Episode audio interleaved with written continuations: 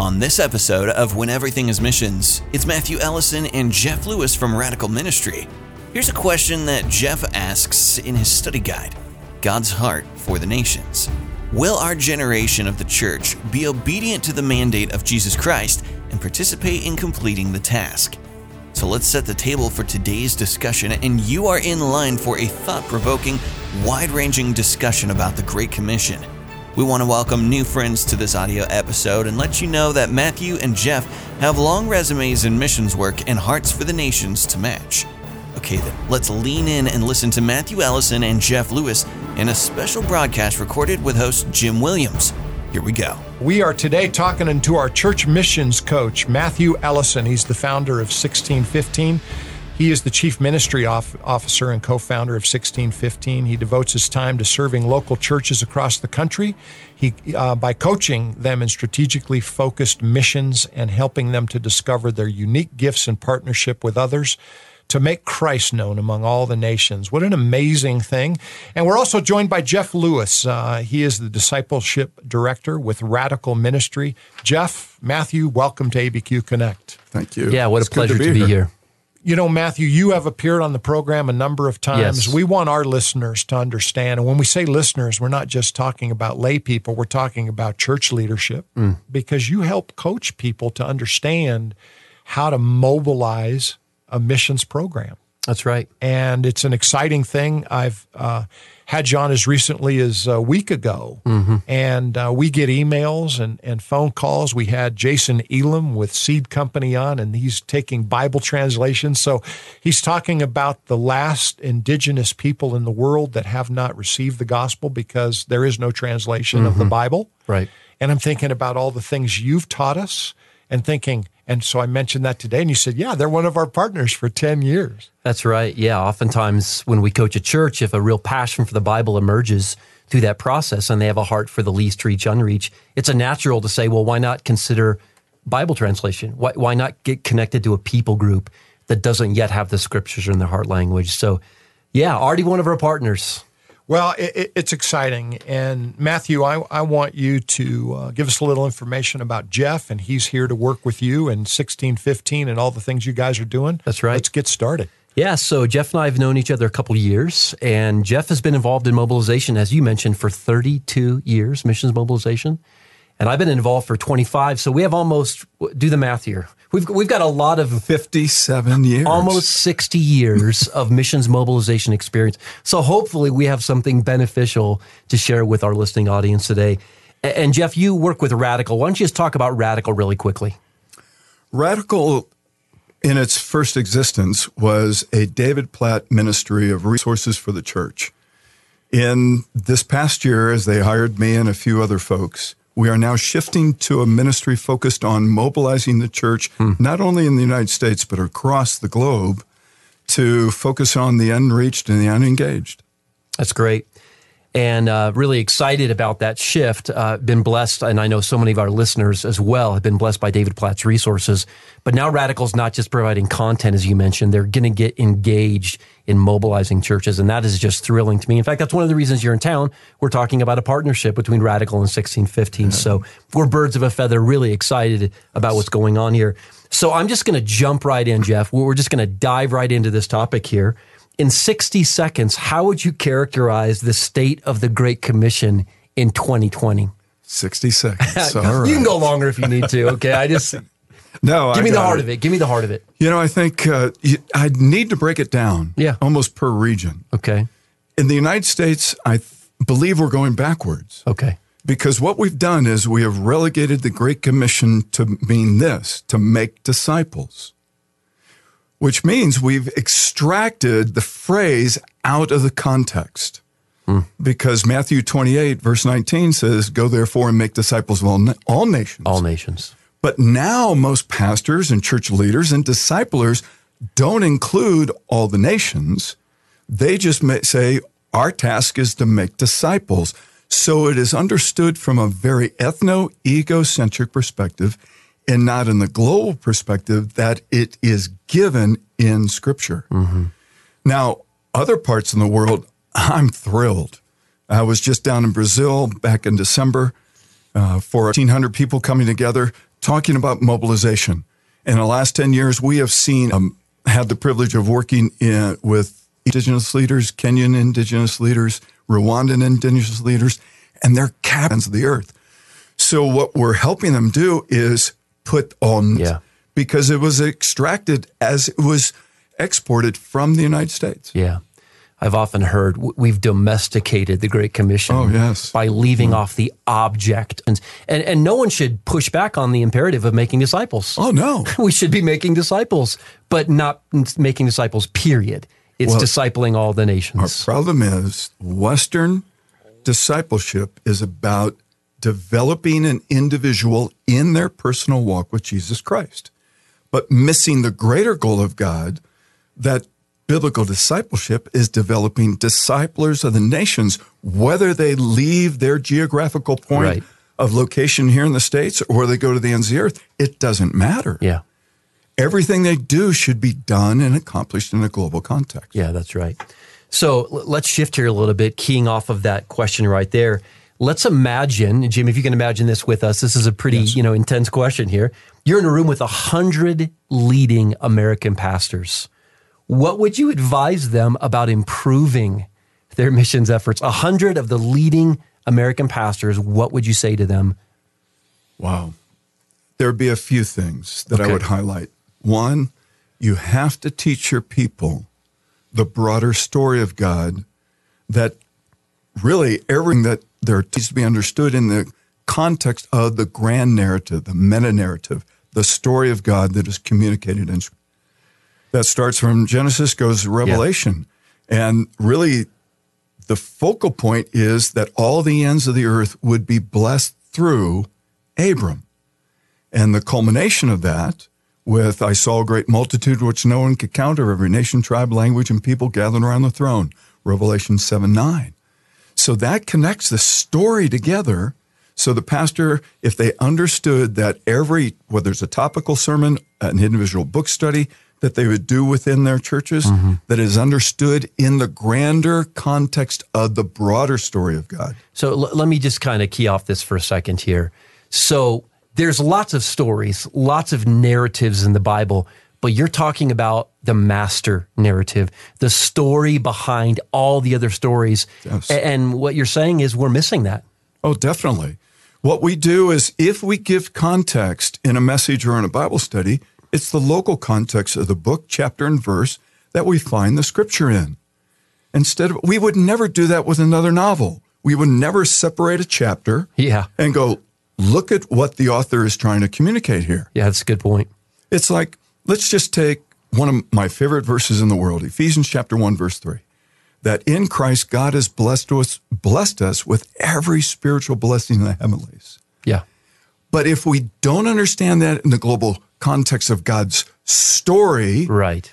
and the redemption of the nations in the context of that story, then it's all about me. Oh, wow, God's going to give me all this stuff. I can get all the, whoa, this is so cool. Yeah. And all I have to do is give God 10%.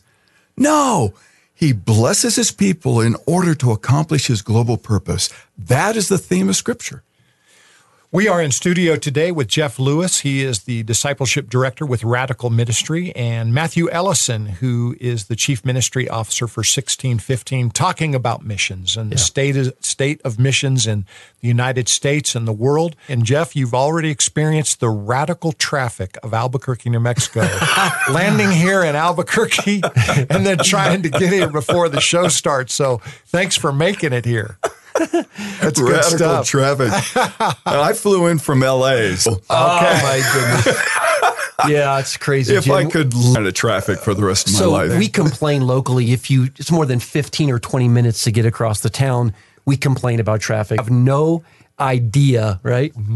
So I'll back something to you said uh, that you said, Jeff. I, I asked the question, what would you say 100 of you know the United States leading pastors in a room and you you said I would challenge them to not miss the main story, what the Greeks call the meta narrative, the master story behind all the other stories.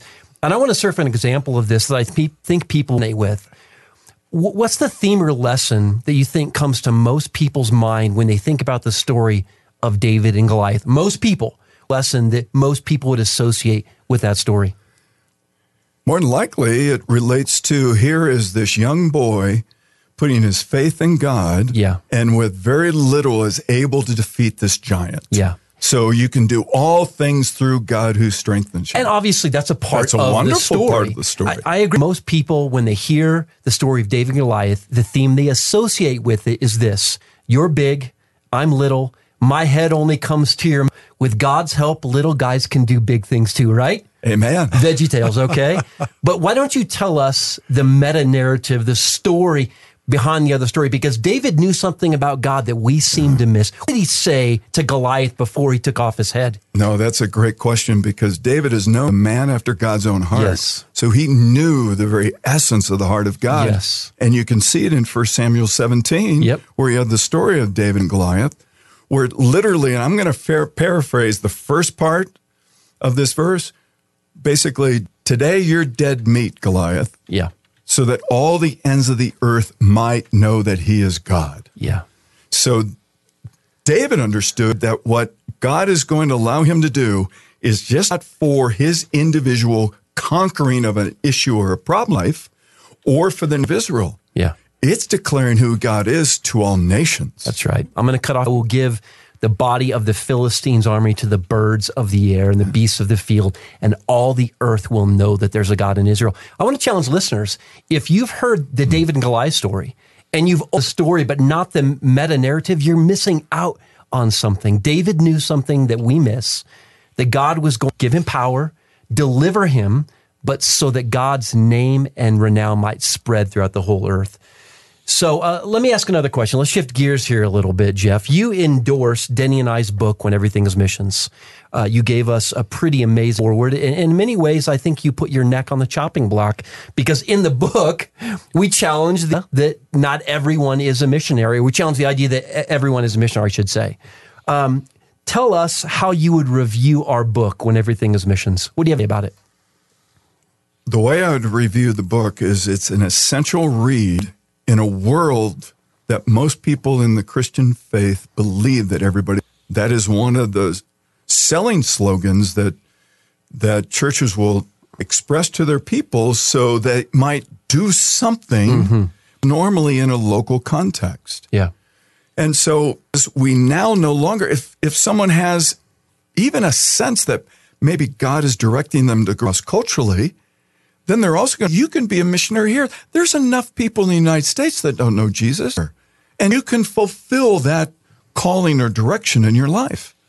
And so because we've made everything mean as missions, Yeah. and it's been a burden in my heart and life for almost 30 years now, um, or, or years, because I think we as churches have categorized things as missions.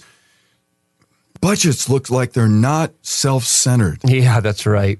You know, we just have this way of, okay, decades ago was we'll put our bus ministry in, under missions. We'll put our local, you know, helping the poor, the displaced, which was a wonderful ministry. Of course.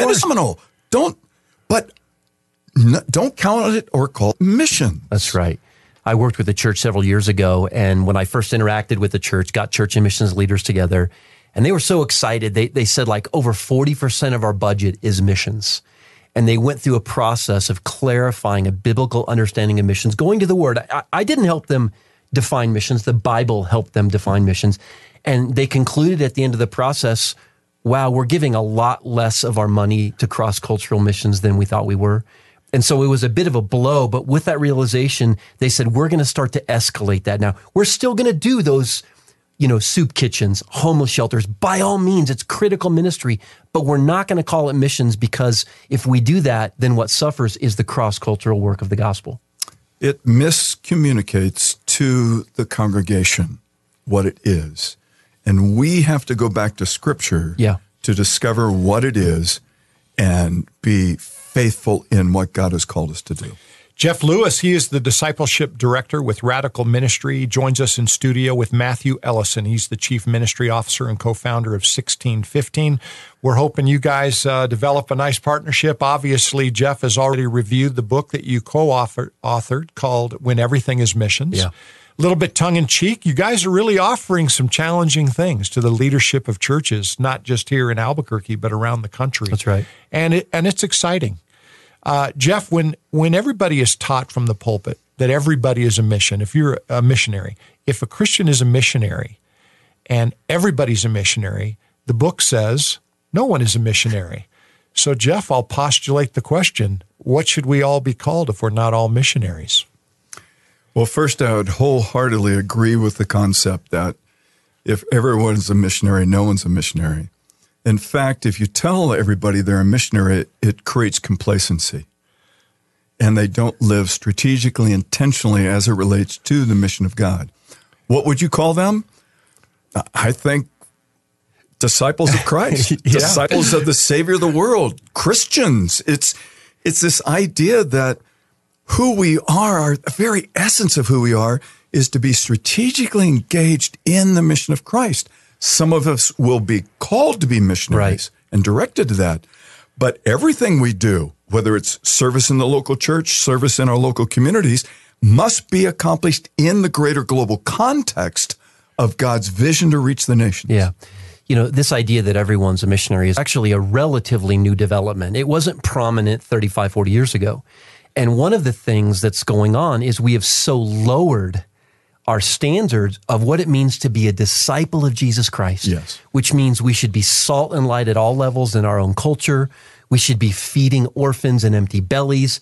We should be doing the work of Christ in our own context. We've so lowered that standard. Here's what we think. Well, people aren't doing that work. Let's call them missionaries. And now they'll start to actually take their work seriously. And I believe if you're not behaving like a disciple, mm by simply calling someone a missionary. It's not going to change their behavior. So it's well intentioned because we're trying to elevate everyone's understanding of their contribution they could make. But it, like you said, it doesn't make people more active. I think it has the opposite effect. Oh, I would totally agree. Totally agree. Because when you look at how the church really, the people aren't active in engaging their communities directed by the Holy Spirit as He would direct them minister to people as He would prompt their hearts to do so. That's right. We're waiting for the church to develop a program for us to be a part of. Yeah, yeah. So, one of the pushbacks we get, Jim, I don't know if you've heard this before, Jeff, um, when we challenge the notion that, you know, everyone's a missionary, when we challenge that idea, is what are you saying that missionaries are super special, super spiritual people? I mean, are, are you setting them apart in this way that, you know, lifts and exalts them? Well, not at all. It's we exalt Christ. We don't exalt men. Yeah. And our responsibility is disciple people towards the path that God has blessed them to accomplish, uh, develop the skill sets to accomplish, yeah and to nurture them so they can be actively participating in his desire that all the nations will be disciples. Yeah. I, have often said that, and I lifted this from Justin Long, by the way, but missionary is not a rank, it's a role, yeah. right? Just like That's pastor. Excellent. Pastor is not a rank, it's a role. We, we would never say every believer is a pastor, would, would we, Jim? No. Absolutely not. Because you have to have a gift and calling. You have to have a gifting and a calling that's given by the Holy Spirit, confirmed in the church, right? Right. Man. Same true as missionary. And we see that in the New Testament. In Acts chapter 13, not everyone was sent, it was Paul and Barnabas. Yes. Matthew, I, I had a question earlier, and that is if everybody, if the church from the pulpit is teaching, pastors are teaching, everybody's a missionary, there are actually people sitting in seats who have a calling of God to truly do cross culture cultural ministry. Mm-hmm. And they're sitting there thinking, okay, well, to go work with the local high school is essential and it's a great work. Absolutely. But that's actually not their calling, is what I hear you say. It's possible. They may be called to go to a foreign country, one of these how many people have never heard the gospel message? 7,000 people groups are considered unreached today. Either there's no Christian witness or it's not strong enough to reproduce. And, you know, we look back, Matthew, to the work that you've done at Calvary, both as the director of missions and also in your coaching. And we have missionaries in very strategic places. I, I think about Bev Rich, who's in Uganda. Mm-hmm. Um, I don't know if you worked with Bev, but she lost her husband five years ago. Right. Here, here is a um, white woman in the middle of Uganda in a place that's kind of scary, but God has put on her heart to be there and love the people. She can't leave there because that's her heart. So, you know, you bring up something that I hadn't even thought about talking about, but that is people like Bev serving in a cross cultural context, dealing with dynamics on a daily basis that we simply don't face.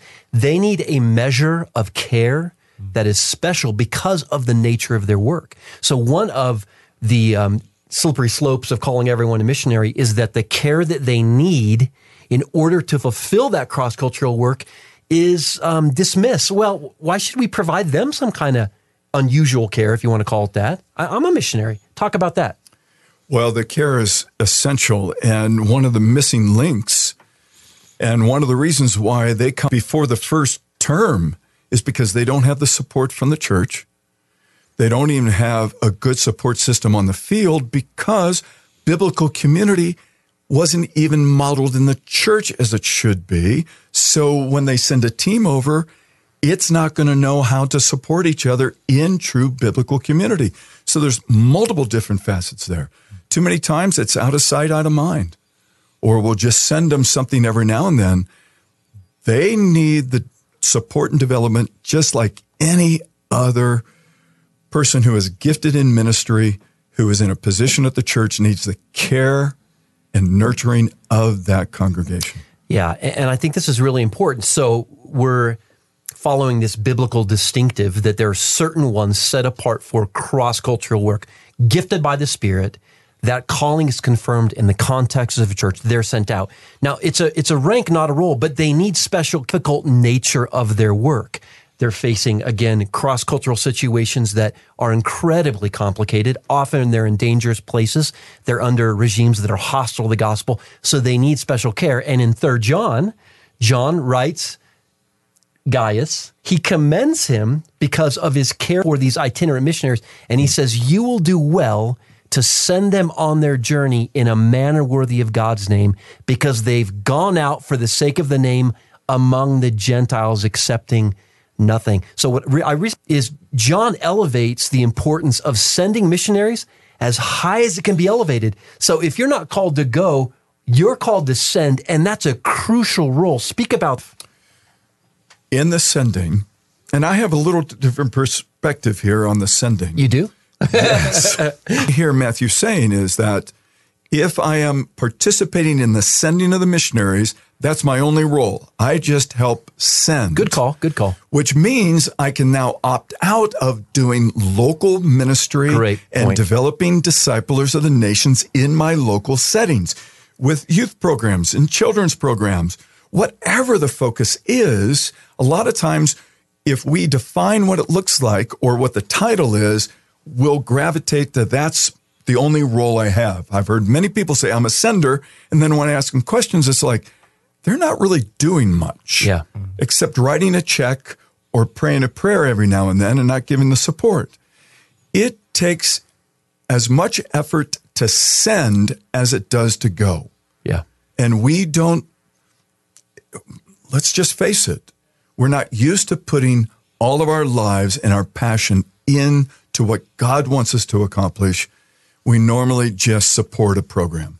I want to ask you both. The nature of radio is we have to tell people what we're going to tell them, then we tell them, and then we tell them what we told them. So it really is time, I think, in the show for you. You've offered a challenge. How do people reach out to, and I'll start with Matt. Uh, Matthew, how do people reach out to 1615? They, they're realizing now that maybe they don't have the plan that they need. Yeah. May- Maybe the budget is being spent on things that are not really missions. Valuable ministry. Valuable ministry. Thank Right. you. Yep. They may be valuable ministry, but not necessarily missions. So they really want to follow the biblical mandate. They want to reach all people for Christ. How do they get in touch with you? How do they get some coaching? How do they get some Yeah. Uh, our website's probably the best place to go 1615.org. We have webinars on a variety of topics that could be useful and beneficial. We've been archiving those webinars since 2011. We have a resource called the Mission Table, which is a video based conversation where we bring leading missions thinkers, practitioners together, and we talk about these topics. That's a free resource. And then, of course, our missions coaching process, which you've mentioned. Mm-hmm. I- If you're a pastor, church leader, a missions leader, and you're going, you know what, there's a lot of confusion in our church about missions, about making disciples of all nations. We would love to help you assess what's going on and think about how we could walk you through a journey to really help you understand the heart of God, what his mission is, and how we as a local church align ourselves with that. So, yeah, look us up at 1615.org. But Radical's got some great stuff too. Well, that's what we're in the process of developing right. some good stuff. Uh, David Platt has a multiple different messages that you can go to the website and hear about God's heart for the nations, the idolatry of comfort, uh, things that relate to even the Reformation movement and the suffering of the movement of the gospel and such. Some excellent resources. He has a number of books. The most recent book he has out is Something Needs to Change, which is basically his uh, taking his experience in the Himalayas over a seven day period mm. and dealing with tough questions. These people are suffering physically, they're suffering spiritually, and they live a life of suffering, and then their destiny is hell. How can God do that? And you have David Platt wrestling with those key questions in the context of that story. We uh, might mention the Missions Frontier magazine that came out is the November December 2019 issue. Something I believe is still available for people to obtain. Matt. Yeah, they can get that at Missions Front. I think it's missionsfrontiers.org, but if you just look up Missions Frontiers right. with our friend Google, it'll take you to that, and that's a free download of that issue. And it's a it's an amazing magazine, all kinds of neat things. Uh, Jeff, let let's not scare people away from going into a country like you were talking about the Himalayas and the physical suffering and and the medical issues and other things that people are faced there because that is something that's going to require pretty long-term commitment. You also believe in short-term missions and maybe that's a good way for people to get their feet wet if they feel called to the mission field.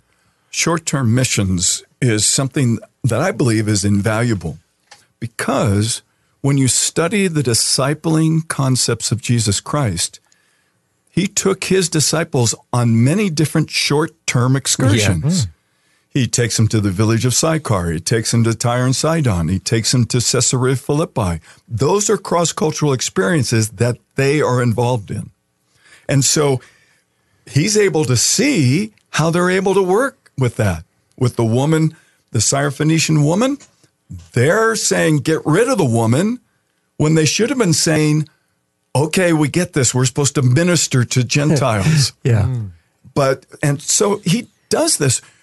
I believe it should be part of the normal discipling process for every follower of Christ if they're able to do cross cultural ministry because it is part of their development. Mm. Yeah. So it's essential. Yeah. And, you know, we often pray, God, make me more like you. Well, if we want to be like God, then the things that matter most to God, which is this global plan to call, you know, forth worshipers from every nation, tribe, and tongue, that shouldn't be marginal in our lives. It should be central. So I wholeheartedly agree. I, have often shared the story here, I think, Jim, on this radio show, um, at least in times past, that my life trajectory was completely changed by a short term missions experience in West Africa. Mm. I, I understood the heart of God in a way I'd never understood it before. I understood I had a role to play, and everything within me on that trip said, Yes, this is what you were made for. Now, there's some horror stories about short term mission trips. So if you're going to do them, you need to be culturally prepared. You need to go through some training and some debriefing because uh, if not, you're not going to beat the bad rap. Because what a lot of people say is, look, they're so expensive.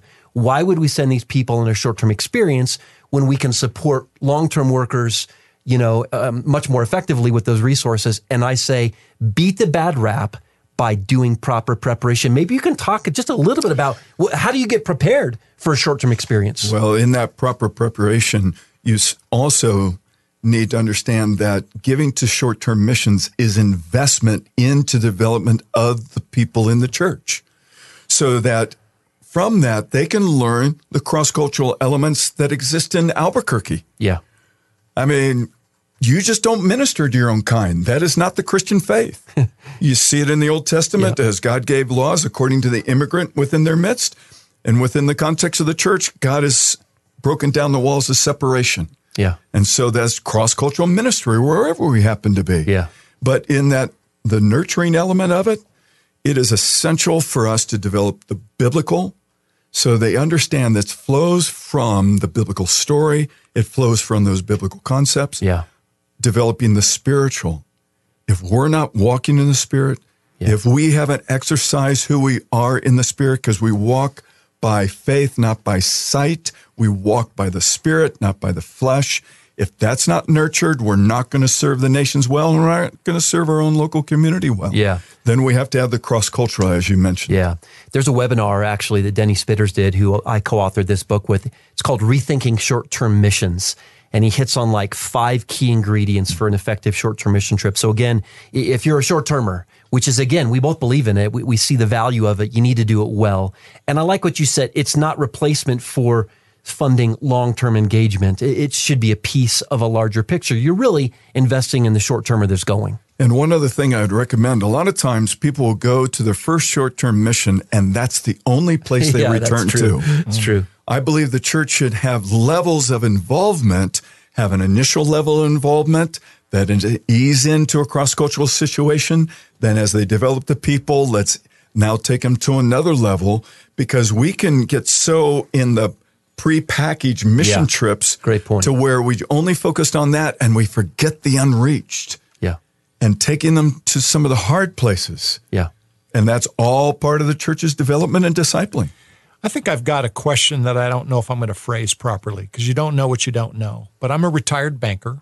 So I'm thinking in one of our earlier segments, you talked about churches budgeting for a missions program. How would somebody accurately measure a return on investment without thinking it has anything to do with dollars?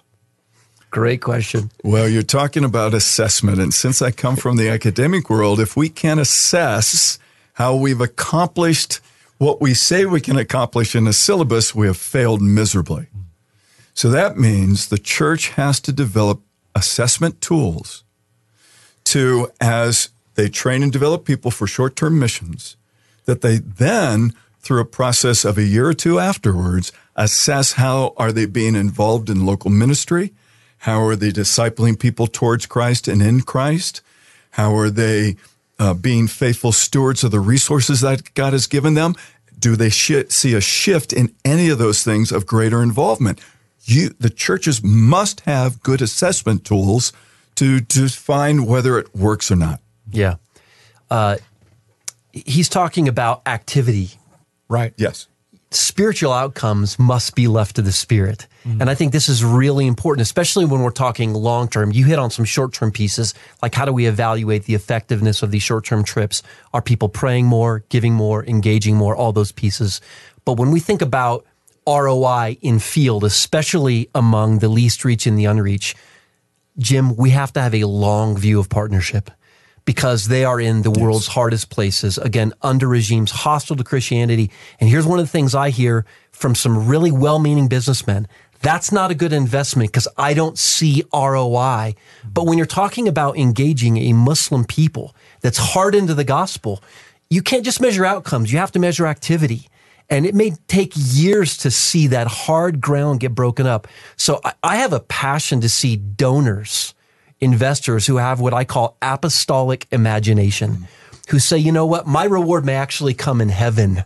I may not even see it on earth. And that's tough when people are funding social welfare projects, mercy ministries, because they can show concrete, specific things that have happened. But when you're talking about measuring new birth, boy, that's a tough one. Sometimes that happens. We see it in the book of Acts 3,000 added. This can happen, but it, it doesn't happen all the time. No, that's very good. In fact, uh, a couple of points in there in the activity, you know, spiritual development produces fruit as this as we abide in the vine and bear much fruit, and so prove to be His disciples. Yeah. And if we are disciples of Christ, there is going to be that fruit development. But I realize 32 years of mobilization. What I have been working towards, I will probably never see the fulfillment of that. I'm in the last season of life, and my my vision is not a vision I've created. It's a vision God has stated in Scripture, and that's what drives me because I know it's going to happen. I mean, in Habakkuk two fourteen, he says, For the knowledge of the glory of the Lord will cover the earth as the waters cover the sea. That is a statement of fact. Yeah. And that connects to Revelation 5. The Yes. Lamb of God slain before the foundations of the earth and surrounding him is the reward of his suffering. And not all will go. But if they have participated in that global purpose by mobilizing, praying, discipling, all these things Jeff mentioned, then I believe that the joy of the worshiping nations that are there, that you had a part in, in you know, in their basically delivery into heaven, that becomes part of your inheritance. Amen. Amen. Well, today I'm hoping that we have leadership of churches. I'm hoping that we have lay people that uh, may be senders. Maybe they're called to go into the mission field. Whatever it is that you, whatever state you're in, and you're listening to this program and you're interested in what these two gentlemen have to say, uh, let's go over the websites one more time because I want to make sure that we Yes. give one- people resources. One six, the numerals, 1615.org. Radical.net. And I want to flex his muscles here. He wrote a really excellent book called God's Heart for the Nations. Mm.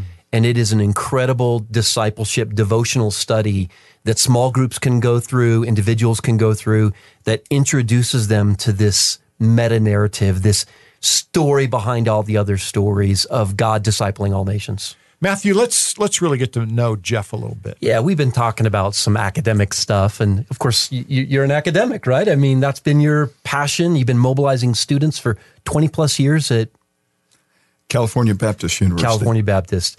So, but, but I want to get to the heart of the matter. Would you share with our listeners, myself as well, about some you know, one or two meaningful experiences you've had on the frontier with Jesus you've been taking as you've taken the gospel cross culturally?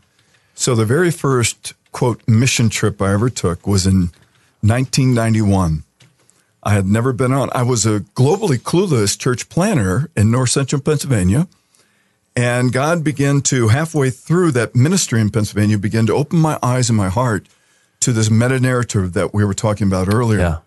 And then in 1991, I was able to go to Kazakhstan. I took 50 college students with me from around the country. And that's when Kazakhstan was still part of the Soviet Union. And I remember being in Soviet Union helicopters who were taking us up to the plateau region to have a festival with Kazakh nomads. Hmm. And that was cool. But probably the coolest thing that God allowed us to do during those three weeks I was there is I was invited to go to five Soviet youth camps.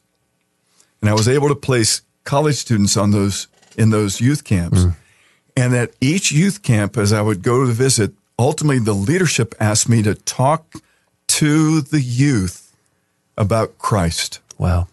In one youth camp, there were about 100 plus.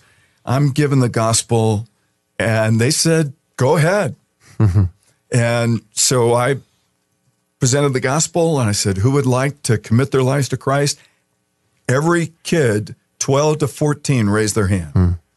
And I said, maybe you didn't understand.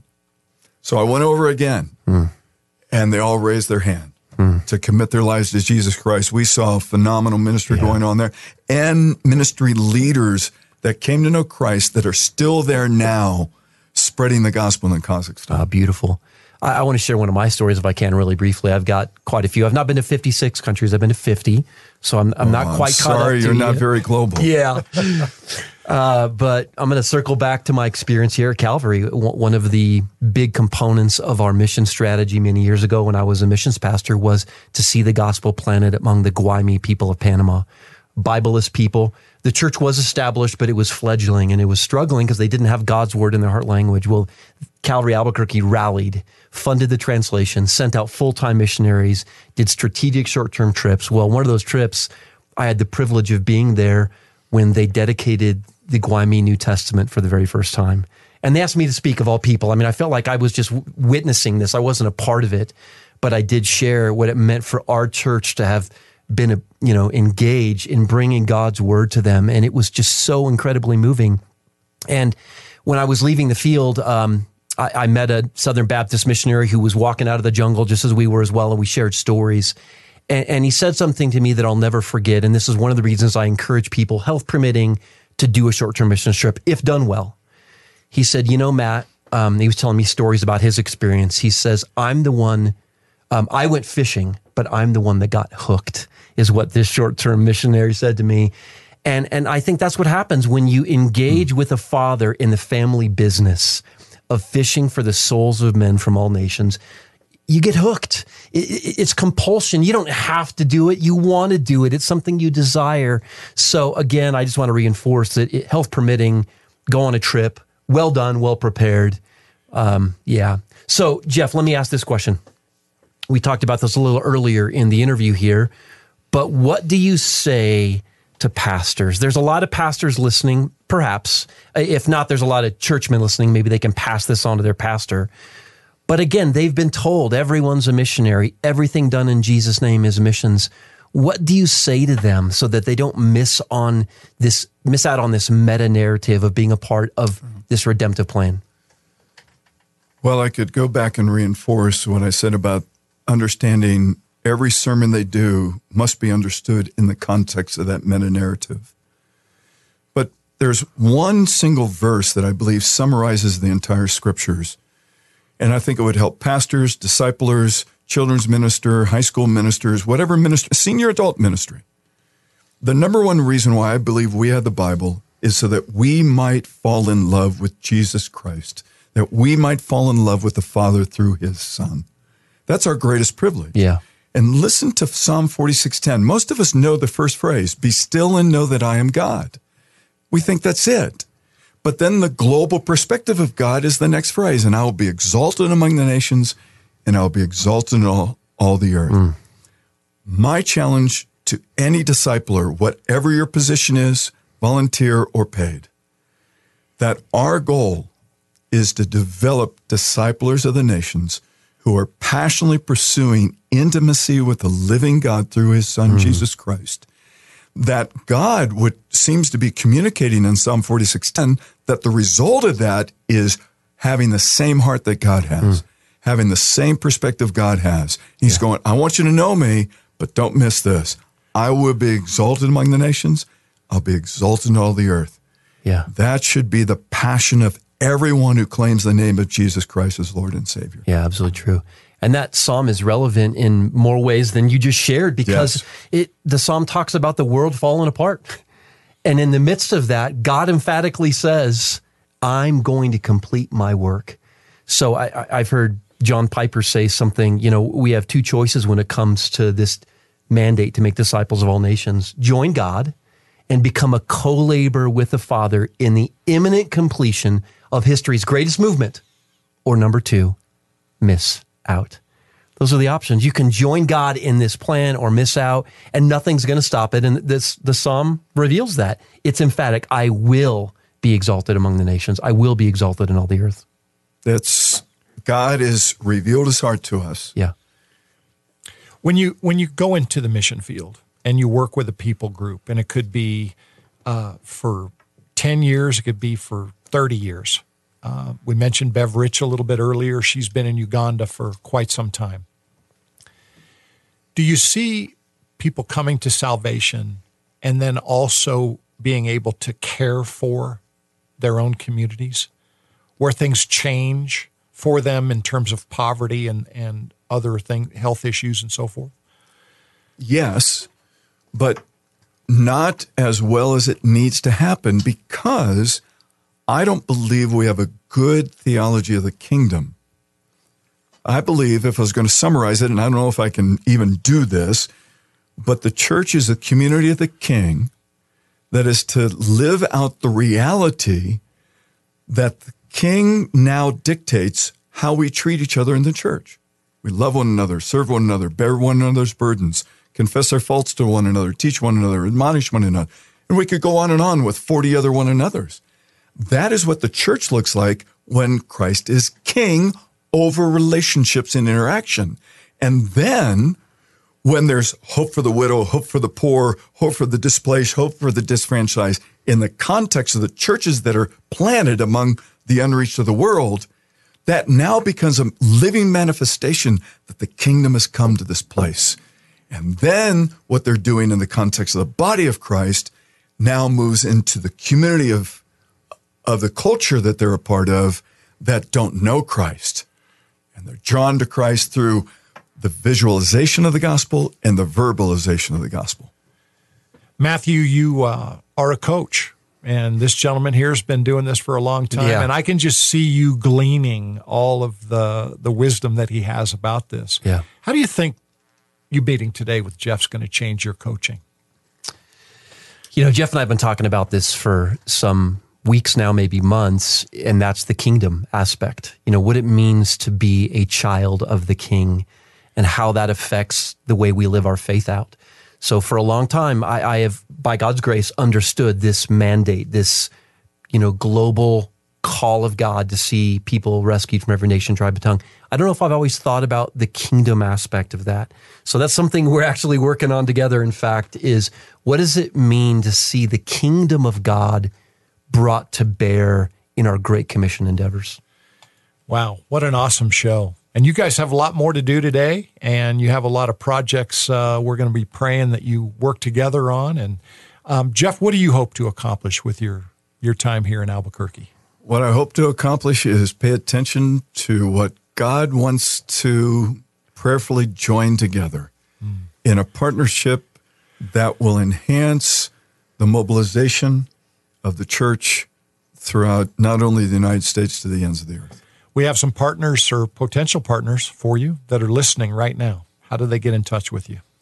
Well, the easiest way is radical.net, and there will be information on how they can um, get in touch with me on that, or they can uh, even, this is always dangerous, but here is my email. It's jlewis at radical.net. Radical.net. And Matthew? 1615.org, and there's a link to an email for me as well on there 1615.org. And I do want to emphasize, Matthew, you've told us this, and we only have a few seconds left, but a lot of the resources are free for people to get excited about and learn a little bit about what you do. Tell us a couple of those resources that you think might be the most valuable. So, just in light of this conversation here today, there is a episode of the Mission Table called "Everyone is a Missionary," and we're challenging that idea. Sure. You can get that at themissiontable.org. It's episode one, season one, actually. It's been our most viewed episode from about four years ago. It's a really provocative, I would say, robust conversation. And in that conversation, we have people on both sides of the debate. And then go to our webinars at 1615.org. A lot of the things we talked about today short term missions, how do I get my pastor engaged? It's there. You've been listening to Matthew Ellison and Jeff Lewis on a program recorded on a recent broadcast. We hope this discussion will give you an appetite for more about the state of the Great Commission. Let me give you two websites to note. First, go online to wheneverythingismissions.com. Here you'll find an archive of Mission Table Talks, When Everything is Missions episodes, and much more, including teachings by Matthew Ellison that will get your attention and give direction. Also, you'll see a link for Matthew's book co authored with Danny Spitters, When Everything is Missions. That link again, wheneverythingismissions.com. And then you can go to radical.net for excellent resources by our guest today, Jeff Lewis, Discipleship Director with Radical Ministry. That's radical.net. And that'll do it for now. We'll be back next time on When Everything is Missions.